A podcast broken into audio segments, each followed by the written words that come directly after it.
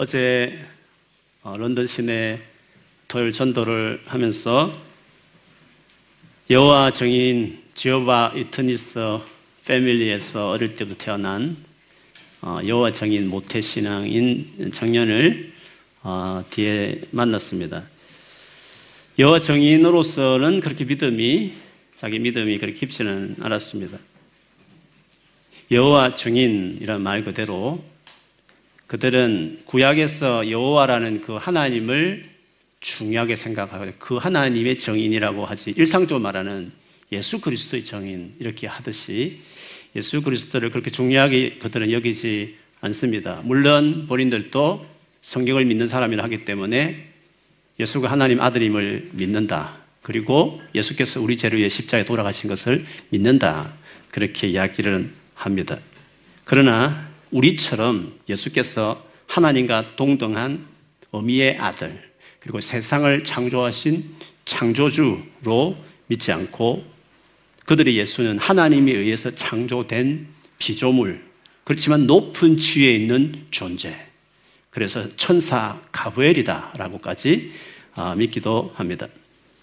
그런데 성경을 보면 그렇게 말하지 않습니다. 오늘 본문만 봐도 예수님이 자신을 그 유대인들이 믿고 있었던 여호와 하나님과 동등된 존재로 주장하고 있기 때문에 그렇습니다. 예수님이 우리를 양에 비교하시면서 그 어느 누구도 내 손에서 양 같은 너희들을 빼앗을 수 없을 것이다 라고 말했습니다. 28절에 말했는데 29절에 바로 이어서 이제는 하나님 아버지의 손에서 너희를 빼앗을 수 없을 것이다 라고 이야기했습니다. 내 손, 아버지 손, 동등하게 말을 하면서 그렇게 같은 입장에서 말씀을 하셨습니다. 그런데 여기서 우리가 눈여겨, 눈여겨봐야 될 부분은 다른 데 있습니다. 그것은 예수님은 스스로를 하나님이라고 주장한 구절은 성경에 없습니다. 단지 하나님은 유대인들이 생각했던 그 여호와 하나님을 나의 아버지, 나의 아버지라고 주장했습니다. 그런데 오늘 성경을 곰곰 읽어보시면 예수께서 단지, 단지 하나님을 내 아버지다, 즉 나는 그의 아들이라고 주장을 했지만 유대인들은 그 말을 딱 듣고 다른 식으로 translation 합니다. 네가 하나님이라고 주장하는구나 라고 오늘 해석을 했다는 것에 눈여겨볼 필요가 있습니다. 그래서 돌을 들어서 예수를 치려고 했습니다. 여기서 우리가 알아야 될 중요한 어, 유대인의 그 아버지와 아들의 개념이 있습니다.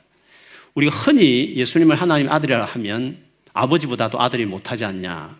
그리고 아버지 아들이 있으면 엄마도 있어야 되지 않냐.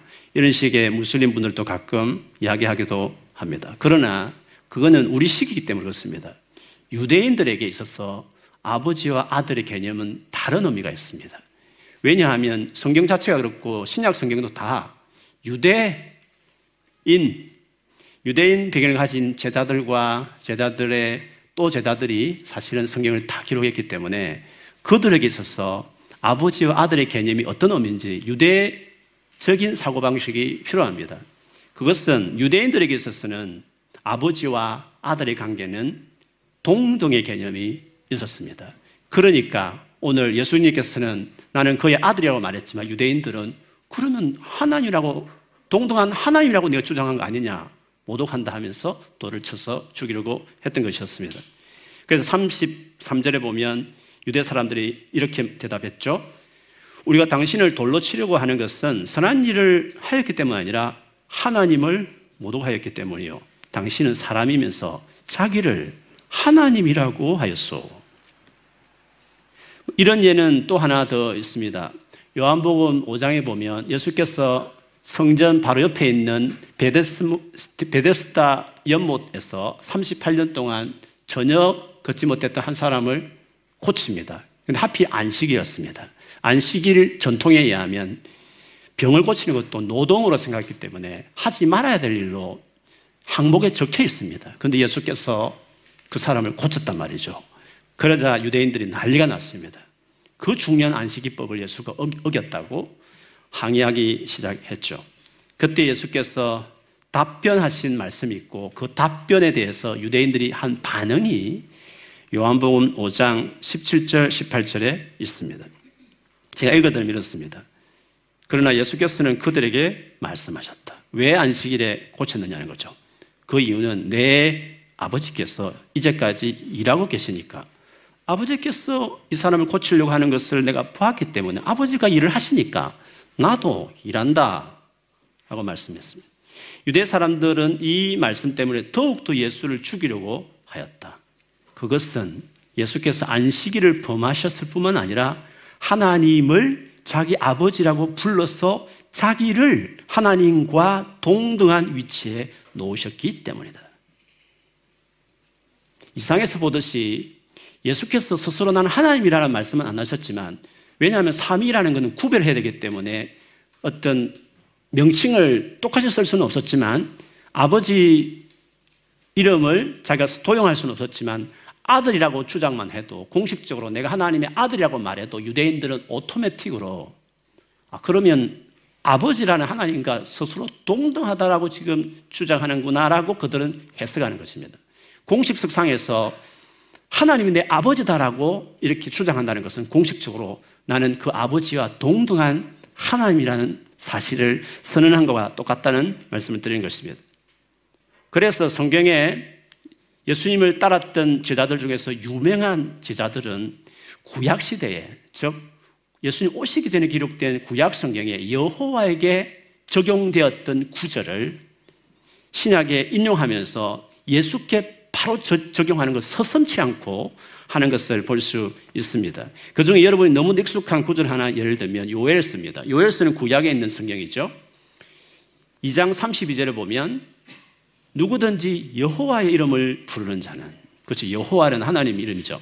여호와 이름을 부르는 자는 구원을 얻는다라는 요엘서 말씀이 있습니다. 근데 이 구절을 베드로 사도가 오순절 절기에 성령이 임했을 때 그 임한 광경을 보고 많은 사람들이 이상하게 생각을 했습니다.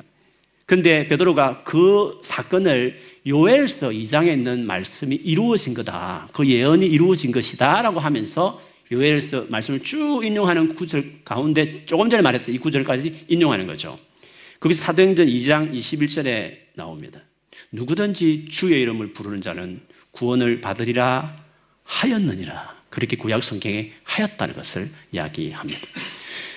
구약에는 여호와란 말을 썼지만 신약에서는 주라는 말로 바꾸어서 주의 이름으로 바꾸어서 구, 부르면 구원을 받는다고 말했습니다. 그런데 그 사도행전 2장에 36절에 가보면 그 주를 예수라고 말하기 시작하는 것입니다.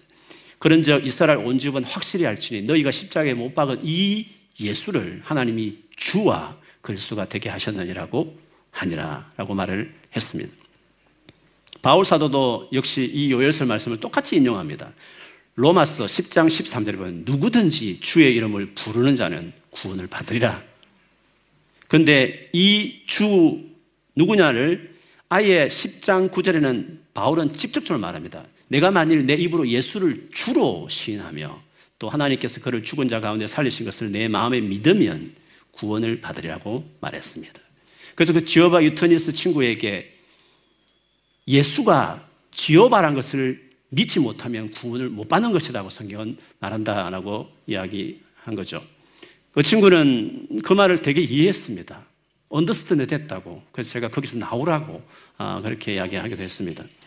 또 한 가지 구약에서 하나님을 여호와 하나님께 가르쳤던 그 내용을 예수께 바로 적용시킨 한 구절이 있는데 그거는 하나님이 처음이고 마지막이다라고 한 말씀입니다. 그 중간에 창조됐던 것이 아니라 처음부터 있었고 마지막까지 있다는 거 영원 전부터 있었고 영원 후까지 있다라는 어, 그런 하나님을 이렇게 처음과 마지막이라는 말로 하나님을 설명합니다. 이사야 44장 6절이죠. 이스라엘 왕인 여호와 여호와를 말했습니다. 이스라엘의 구원자인 만군의 여호와가 이같이 말하노라. 나는 처음이요. 나는 마지막이라. 나 외에 다른 신이 없느니라. 라고 말했습니다. 그런데 이 부분을 요한계시록 성경 제일 마지막 책, 제일 마지막 장에 예수님을 그렇게 설명합니다. 보라, 내가 속히 오리니 예수께서 오심을 말하는 거죠. 내가 줄 상이 내게 있어 각 사람에게 그 행한 대로 갚아주리라. 나는 알파 오메가요 처음과 마지막이요 시작과 마침이라. 결국 예수께서도 하나님이시다. 구약의 여호와 하나님과 동등한 그 말을 그대로 예수님도 쓰고 계신 것을 알 수 있습니다.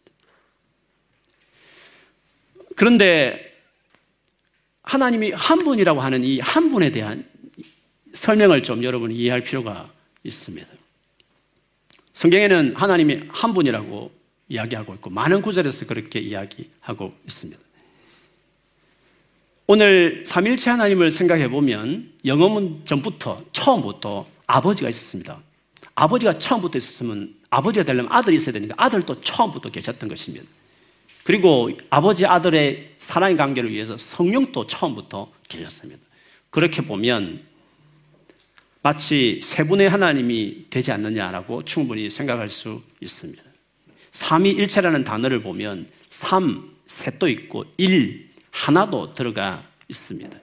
삼이라는 것은 아버지, 아들, 성령 세 분이 각각 존재하는 것입니다. 아버지는 아들과 다르고 아들은 성령과 다르고 성령은 성부와 다른 것입니다.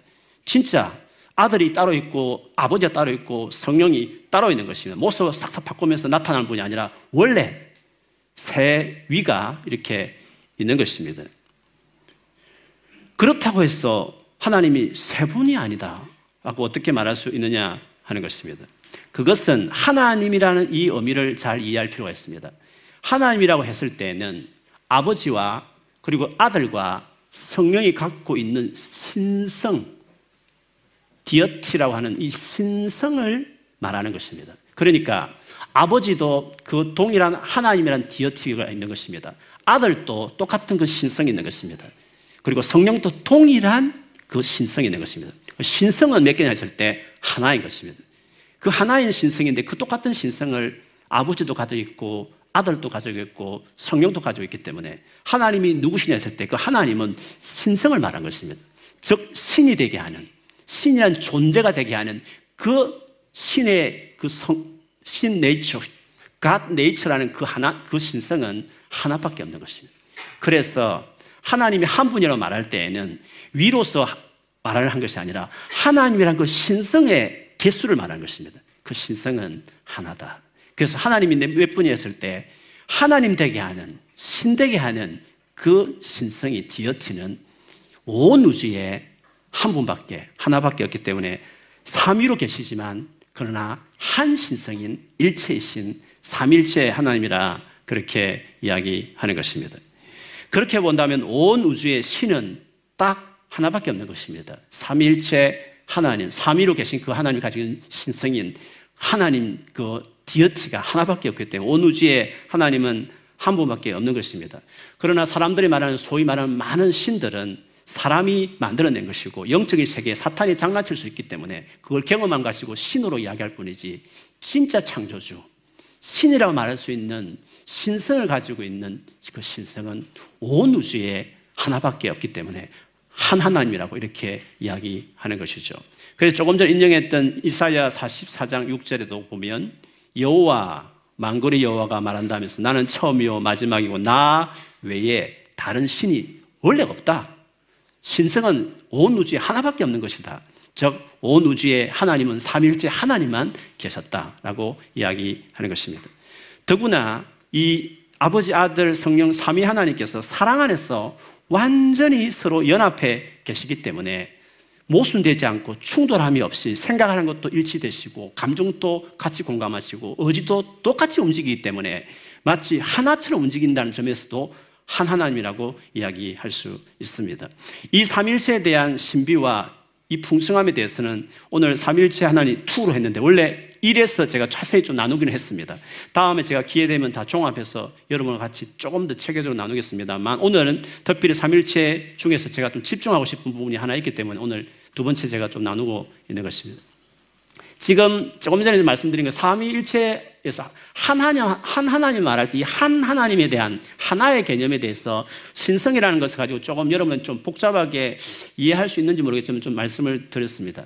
만일에 삼일체 하나님에 대한 이 개념 자체가 나름 궁금한 분들 계시기 때문에 제가 최대한 설명을 했지만 그래도 이것이 좀, 어, 설명이 더 피곤한 어려운 분들이 있으시면 너무 힘들어할 필요 없습니다. 왜냐하면 삼일체에서 더 중요한 것은 개념 이해보다도 왜 삼일체 하나님이 중요하냐는 것입니다. 왜 하나님께서 당신을 삼일체 하나님으로 이렇게 우리에게 소개했느냐가 중요합니다. 저 이 교리의 유익함에 대해서 우리가 집중할 필요가 있지. 그 개념 정의에 정의보다 더 중요한 것은 삼일체 하나님이 왜 우리에게 중요하냐 하는 것을 알 필요가 있습니다. 이 세상에 존재하는 유일한 신이 삼일체 하나님이라는 것을 우리가 어떻게 알게 됐냐는 거죠. 진짜 삼일체, 지금 말하는 삼일체 하나님이 진짜 유일한 신이라는 것을 도대체 우리가 어떻게 알 수 있느냐는 것이죠. 그거는 바로 삼일체 하나님이신 그 아들 예수께서 직접 사람이 되어 오셨고 그분이 우리와 같이 사셨고 그를 경험했던 당대의 그 유대인들이 예수님과 같이 살면서 특별히 부활을 경험하면서 또 예수님이 자기를 하나님이라 동등됨을 주장했는데 부활을 결정적으로 경험해내면서 아, 하나님이 삼일체 하나님이셨구나.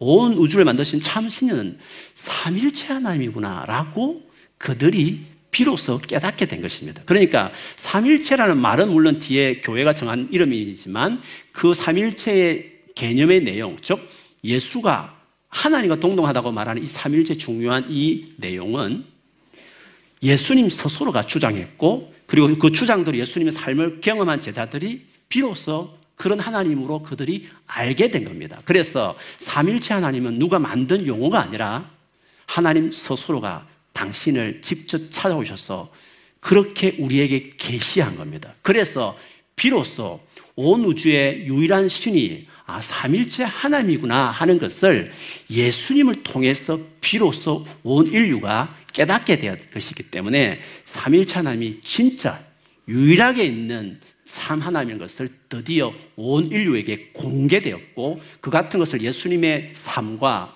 죽었다 부활한 것을 통해 확연하게 그것을 우리에게 계시하고 드러냈기 때문에 비로소 아, 이 세상에 있는 신은 딱 하나밖에 없는데 그분이 삼일체 하나님이구나라고 인간이 우리 인류가 드디어 그걸 알게 되었기 때문에 우리 그렇게 고백하는 것입니다. 그러면 하나님께서 왜 어떻게 보면 조금 확연하게 100% 이해되기 어려운 하나님 당신 존재 자체를 이 삼일체를 굳이 우리에게 설명하고 우리에게 보여주신 이유가 뭘까 하는 거죠. 사실 피조물끼리도 서로 잘 모릅니다. 우리 집안에 있는 개미가 나를 이해하는 것보다도 내가 하나님을 이해하는 것이 훨씬 더 어렵습니다. 그래서 하나님을 다 마스터할 수 없는 것이 오히려 더 하나님다운 겁니다. 하나님만은 신비로움이 있어야 옳은 것입니다. 그러면서 삼일체에 대해서 나름 설명했지만 그러나 신비가 있는 것도 맞는 것이지만 그래 불구하고 왜 그러면 이 하나님 당신의 본질 같은 하나님의 아이디어 같은 정체성인 이 하나님의 삼일체 하나님됨을 굳이 예수님이 오셔서 온 인류에게 예수님을 통해서 그거를 컨펌 드디어 하나님이 진짜 하나님이 누군지를 확실하게 보여준 이 일을 왜 하나님이 하셨느냐 왜 삼일째 하나님이 중요하냐? 그것을 우리가 집중할 필요가 있다는 것입니다. 예수께서 이 땅에 오신 그 예수께서 여호와 정인처럼 천사라든지 무슬림처럼 선지자 중에 한 명이 아니라 예수께서 진짜 하나님 당신 자신이다. 이 세상을 만드신 창조주 하나님과 동등한 아들 하나님이시다. 아들로서의 신성이 있는 분이라고 하게 될 때 우리에게 많은 유의감이 있고 놀라운 사건이 있는 것입니다. 그게 뭡니까? 예수께서 이 땅에 가져오신, 이 땅에 오셔서 행하신 모든 것이 완전해지는 것입니다. 첫째, 우리가 구원받는 것이 확실해집니다. 만일 여호와 정인처럼 예수님이 천사 정도가 되면 구원이 완전하지 않습니다. 하나님이 직접 오셔서 친히 죄를 용서하기 위해서 십자가에 죽은 것이면 그 죄를 심판할 분이 당신이 죽어주신 것이면 하나님 당신이 자신이 죽어주셨으면 그 죄를 없애겠다고 하나님 자신이 직접 죽어준 죽음이면 그 죽으신 분이 하나님 자신이면 정말 제가 완전히 용서되는구나.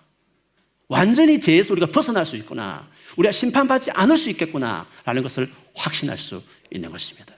그래서 예수가 하나님과 동등하신 신선을 가지신 하나님이 되셔야 그 예수님 우리에게 주고자 하는 구원이 우리가 전 죄용서가 완벽해지는 것입니다. 그러나 여호와 증인처럼 천사 정도면 그 죽음은 천사의 죽음과 같기 때문에 여전히 구원이 불확실한 것입니다. 그래서 여호와 증인들은 구원의 확신을 못하는 겁니다. 그렇게 전도를 열심히 하는 이유도 전도해야만 구원한다고 은연중에 그들이 어, 세뇌되어 있기 때문에 그렇게 열심히 구원받기 위해서 전도하게 되는 것입니다. 그래서 그들의 구원은 컨디셔널이지 우리 같이 하나님이 죽어준 죽음이라고 생각하는 우리와 같이 그들은 구원을 선물로 은혜로 생각하지 않는 것입니다. 그래서 늘 불안한 것이라고 말할 수 있습니다. 제가 이 부분을 좀 잘 여러분 이해하기 쉽게 설명하기 위해서 아, 제가 여러 가지 예화를 몇 년 전 든 게 있는데 한번 여러분 잘 들어보십시오. 요즘 런던에 뭐 튜버라든지 지하 어, 기차 스트라이커들이 많은데 그래도 영국은 젠탈합니다. 그리고 시민들도 뭐 잘 따라가고 그렇습니다. 그러나 우리나라는 어떻습니까? 지금은 뭐 많이 좋아졌지만 한때 이 치열하게 회사와 어, 노조 간의 싸움이 있을 때 진짜 전쟁터 같지 않습니까? 죽이려고 막 강목 들고 쑤시고 막 불태우고 막 전쟁 같은 느낌을 들 정도 노사가 얼마나 치열한 어, 그런 일들이 사실 있었습니다. 그때를 한번 상상을 해 보십시오. 만일에 너무 팽팽한 대결 구도가 있었을 때 어떻게 하든지 이걸 타협을 이루어내기 위해서 테이블이 드디어 이루어졌고 더 이상 많은 국민들이 피해를 보지 않기 위해서 회사 측과 노조 간의 합의를 보기 위해서 테이블을 딱 만나기로 했다고 칩시다. 노조 측에는 노조위원장이 왔습니다. 회사 측에서 만일에 회장님이 오지 않고 자기의 신복 같은 비서를 보냈다 칩시다. 그럼 노조위원장이 먼저 앉아 있다가 문을 열고 들어오는데 비서가 들어온다 칩시다. 그러면 노조위원장이 뭐라고 말하겠습니까? 노조위원장이 너 말고 회장 직접 오라 그래. 그렇게 하지 않겠습니까? 하나님이 직접 와야 하나님이 직접 오셔야 하나님 동당 그분이 와야 그분이 오셔서 죽어주셔야 그래야 우리의 구원이 완전해지는 것입니다. 예수가 하나님 자신이 되어야 아버지 하나님과 동등한 분이 되어야 그분이 주신 구원이 완전해지는 것입니다. 그래서 예수만 믿으면 그 죽음이 너무 완전하기 때문에 예수님이 나를 죽었다고 믿기만 하면 내가 하나도 하지 않더라도 0.111% 보태지 않아도 하나님 당신의 죽음이 너무 완전하니까 그 예수만 믿으면 그 예수가 하나님 아들이고 하나님과 동등된 삼일체 하나님으로 믿고 그렇게 믿게 되면 그 죽음도 완전해지는 거니까 구원이 완전한 선물이 되고 우리가 구원의 확신을 내가 이렇게 부족하지만 이렇게 못났지만 이렇게 죄를 지을 때는 많지만 그 예수가 나를 위해 죽었다고 믿고 그 예수만 붙들고 의지하고 살면 내가 구원받을 수 있구나. 그 하나님이 죽으셨기 때문에 하나님 자신이 하셨기 때문에 하고 우리가 믿을 수 있는 것입니다. 그래서 사도행전 20장 28절을 보면 바울이 에베소 성도들과 작별하면서 하셨던 말씀에 이런 거 있습니다. 여러분은 자기를 위하여 또는 온 양떼를 위하여 삼가라. 조심하라는 것입니다. 주의하라는 것입니다. 왜? 성령이 그들 가운데 여러분을 감독자로, 너희들을 감독자로 삼았기 때문에. 그리고 하나님이 자기 피로 사신 교회를 보살피게 하셨느니라. 하나님이 자기 피로 사셨다 했습니다. 피라는 것은 죽음을 말하는데 예수가 죽었습니다, 여러분. 근데 여기서 하나님이 죽었다고, 하나님이 피를 흘렸다고 이야기했어요. 왜 그렇습니까? 물론 어떤 사본은 이것을 하나님 아들로 바꾼 사본도 있습니다. 그러나 고대 사본, 원래 처음 카피본, 오리지널을 카피한 그 카피본에 보면 하나님이라고 되어 있습니다. 무슨 말입니까? 아들의 죽음은 아들이지만 아버지와 동등한 신성을 가진 하나님이시니까 아들의 죽음은 하나님이 죽음 같기 때문에 하나님이 피를 흘려서 샀어. 산 교회라 이렇게 이야기하는 것입니다. 두 번째 하나님이 완전한 하나님이 되셔야 우리에게 유익한 것이 또 있습니다. 구원뿐만 아니라 계시. 하나님 우리에게 신이 우리에게 진짜 유일한 그 신이 인류에게 주고 싶은 하나님의 진리의 말씀에 있어서도 완전해지게 되는 것입니다. 무슬림처럼 예수님을 선지자 중에 하나 정도로 믿으면 예수께서 우리에게 하셨던 모든 말씀이 불완전해지는 것입니다. 그래서 그 뒤에 온 선지자 모하마다가 말한 코란이 더 중요하게 되는 것입니다. 몰몬교에서도 또 다른 경전이 요셉이 받았다, 조셉이 받았다 해서 또 있는 몰목록이 더 필요한 것이고 모든 이단들도 따로 경전이 없다 치더라도 교주가 마지막 때에 말세용 계시를 풀어주는 계시를 받아서 그것을 듣고 믿어야 된다는 말이 또 통하게 되는 것입니다. 그러나 예수께서 완전한 하나님이시고 그분이 사람이 되어 오셨고 우리에게 30여 년을 같이 사셨던 분이시면 그분이 오셨을 때 그분이 마지막 결정적으로 친히 우리 가운데 오셔서 사시면서 말씀하셨을 그 시대에 그 시대 하셨던 그 말씀이 인류에게 주고 싶은 결정적인 구원의 진리요. 그 계시가 완전한 것이기 때문에 그 이후에 추가할 필요가 없는 것이 되는 것입니다. 그래서 더 이상 성경이 다시 기록되지 않는다고 믿는 이유는 예수가 하나님 당신 자신이기 때문에 그분이 직접 오셔서 충분한 말씀을 다 하셨기 때문에 이제는 물론 성경 외에도 하나님에 대한 또 다른 많은 정보는 있을 것입니다. 그러나 이 땅에 사는 동안 하나님이 누구시며 하나님을 어떻게 섬기고 따라야 될지에 대한 적어도 그 필요한 정보는 이미 구약부터 주셨지만 하나님이 직접 오셨기 때문에 직접 오셔서 그때 3년, 30몇 년을 사셨기 때문에 오셔서 충분하게 말씀하셨기 때문에 더 이상 이후에 보탤 계시를 주실 필요가 없기 때문에 그래서 이제는 성, 지금의 성경으로 예수님 오셨고 제자들과 같이 수많은 3년 동안 말씀을 전했고 그 제자들이 성령을 받아서 그걸 깨달은 다음에 기록한 신약 성경이 완성됨으로써 더 이상 이제 하나님에 대해서 구원받기 위해서 필요한 치료는 이것으로 충분하다라고 믿는 것입니다. 그렇기 때문에 하나님이 계실 때 하나님 직접 오셨을 때 말씀하야지 그때는 말씀 안 하고 올라가셨다가 가만 까먹었다 야 하면서 또 아래 것들을 또 보내가지고 그게 중요해. 내가 있을 때 한 말보다 그게 더 중요해. 그것들이 진짜 풀어주고 있어. 라고 말하는 것 자체가 우습다는 것입니다. 실제로 히브리서 1장 1, 2절에 보면 그렇게 말씀하셨습니다. 옛적에 즉 하나님 직접 오시기 전에 아들 오시기 전에는 선지자들을 통해서 여러 부분과 여러 모양으로 우리 조상들에게 말씀하신 하나님께서 이 모든 날 마지막에는 마지막인 것입니다. 아들을 통하여 우리에게 말씀하셨어요.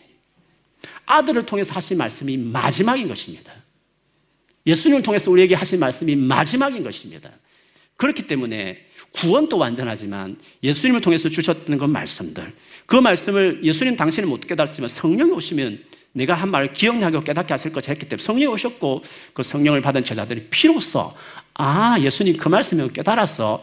그래서 결국 기록한 신약 성경까지 이제 하나님이 우리에게 하시고 싶은 말씀, 직접 오셔서 하셨던 그 모든 말씀에 대해서 명확하게 제자 훈련 받았던 그 제자들에 의해서 기록된 오늘날 신약 성경으로서 하나님 말씀이 완성되었다고 말하는 것입니다. 그러니 예수만 믿으면 완전한 구원을 받을 수 있는 것입니다. 우리가 구원받기 위해서 뭔가 더 우리의 착한 행위를 보탤 필요가 없는 것입니다. 왜냐하면 삼일째 하나님께서 직접 오셔서 우리를 위해서 돌아가셨기 때문에 하나님이 주신 마련한 구원은 완전하기 때문에 조건 없는 완전한 선물이고 우리에게 그저 주어지는 것입니다. 그러나 그렇지 않는 진정한 하나님이 온 것도 아니고 진정 하나님이 와서 뭐 해준 것도 아닌 사람이 만든 종교들은 또 예수를 말을 해도 그 예수가 단순히 선지자나 천사 정도로 하는 모든 이단이나 다른 종교들은 결국 해준 것이 별로 없기 때문에 그들의 모든 구원은 컨디션인 것입니다. 뭘 해야 된다는 것입니다. 계명을 지켜야 되고 착하게 살아야 되고 뭐 의식을 지켜야 된다는 자꾸 붙이는 것입니다. 왜? 완전 하나님 온, 온 적이 없기 때문에 완전 하나님을 저들 믿는 것이 아니기 때문에 그러나 우리의 하나님은 직접 오셔서 직접 죽어주시고 직접 말씀하셨기 때문에 우리가 받는 구원도 우리가 뭘 믿어야 될지 대한 진리도 완전하니까 우리는 확신을 할 수 있고 거기에 한움을 받으시 올인할 수 있는 것입니다. 그렇기 때문에 우리에게 예수 그리스도가 누구시며 예수께서 하신 구원이 무엇이며 예수께서 우리에게 무슨 말씀을 하셨는지를 우리가 알고 그것을 붙들고 살면 다 되는 것입니다. 그것으로 충분하다. 그래서 우리 확신, 이렇게 계신 것들은 왜 그리 확신을 하고 자기 혼자 믿으면 되지 왜 이렇게 난리나 하는지 모르지만 그만큼 확실하기 때문에 그렇게 할 수가 있는 것입니다. 그래서 골로새서 2장 6절에서 10절에 보면 바울이 이렇게 이야기했습니다.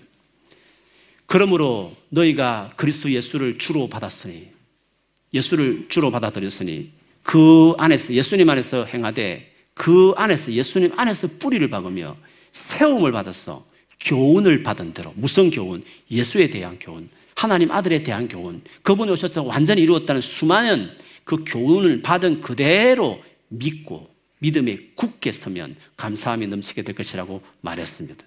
그러나 바울이 이 서신을 쓸 때도 그렇지만 지금도 그렇고 앞으로도 그렇겠지만 예수만으로 충분하지 않다고 말하는 많은 말들이 있는 것입니다. 뭔가 새로운 것들이 또 깨달아야 되고 마지막 때는 새로운 계시가 필요한 것처럼 계속 우리를 해놓게 되는 것입니다. 예수께서 오신 구원으로 충분하고 예수께서 오셔서 하신 말씀으로 충분하다. 그것만 붙들고 살면 되는데 그렇지 않게 자꾸 유혹하는 것들, 예수님께 시선을 이탈하게 만드는 수많은 가르침들이 있는 것입니다. 골로새서 때도 그렇습니다. 그래서 바울이 이어서 이렇게 말했습니다. 누가 철학과 헛된 속임수로 너희를 사로잡을까 주의하라. 이것은 사람의 전통과 세상의 초동학문을 따름이요 그리스도를 따름이 아니니라. 그 안에는 예수님 안에는 신성의 모든 충만이 육체로 구하시고 예수님 안에 모든 하나님 신성이 다 있는 것입니다. 예수가 하나님이라고 이야기하는 것입니다. 그래서 그 육체로 거하신 분께 너희가 그 예수님 안에 거한다면 너희도 충만하여 질 수 있다. 예수만 붙으면 모든 걸 다 소유하는 것이다 라고 이야기하는 것입니다. 그래서 골로새서의 유명한 그 선언 있죠. Christ is all. Christ is all. 예수님이 전부다. 이렇게 이야기하는 것입니다. 그러니 예수를 붙들면 이미 예수를 믿었지만 내가 지금 모신 예수님이 어떤 분인지를 정말 알고 그분 앞에 더 뿌리 내리고 세워지듯이 그분 안에 거하는 것으로 하기 시작하면 all 전부가 되는 것입니다. 그래서 지난주 말씀드린 것처럼 그리스도 예수 안에 있으면 모든 상황에서도 감사할 수 있는 사람이 되는 것입니다. 바울이 석각 바울이 그런 고백을 했습니다. 똑똑한 사람입니다. 최고의 엘리트였습니다. 똑똑하다고 하는 고린도 지역에 편지를 쓰면서 2장 1절부터 4절까지 바울이 그 말하지 않습니까? 내가 너희 가운데 있었을 때 작정했다. 내가 결심한 게 있다고 그랬습니다. 그게 뭐였습니까? 내가 예수 그리스도와 그분이 십자가에 못 박힌 것 외에는 아무것도 알지 아니하기로 작정했다고 이야기했습니다. 예수 그리스도만 알면 모든 걸 알기 때문에 그렇습니다. 말세가 되면 예수 믿는 걸 부족해 시대를 분별해야 돼 세상 어떻게 돌아가는지 알아야 돼 이렇게 하면서 우리를 자꾸 불안에 떨게 하는 일들이 참 많습니다. 그렇지 않습니다, 여러분. Christ is all인 것입니다. 예수만 붙들면 충분하게 되는 것. 왜? 하나님이시니까. 하나님 당신 자신이니까. 오셔서 하실 말씀 다 하셨으니까. 우리가 구원받는데 구원받고 우리가 살아가는데 필요한 모든 것을 다 말씀하셨으니까. 그것만 열심히 알고 그것만 묵상하고 순종해도 되는 것입니다. 그래서 바울은 예수 그리스도와 십자가 못 박힌 외에는 그 외에는 아무것도 알고 싶지 않다. 이것만 충분하다는 것입니다. 예수만 알면 충분하다고 이야기한 것입니다.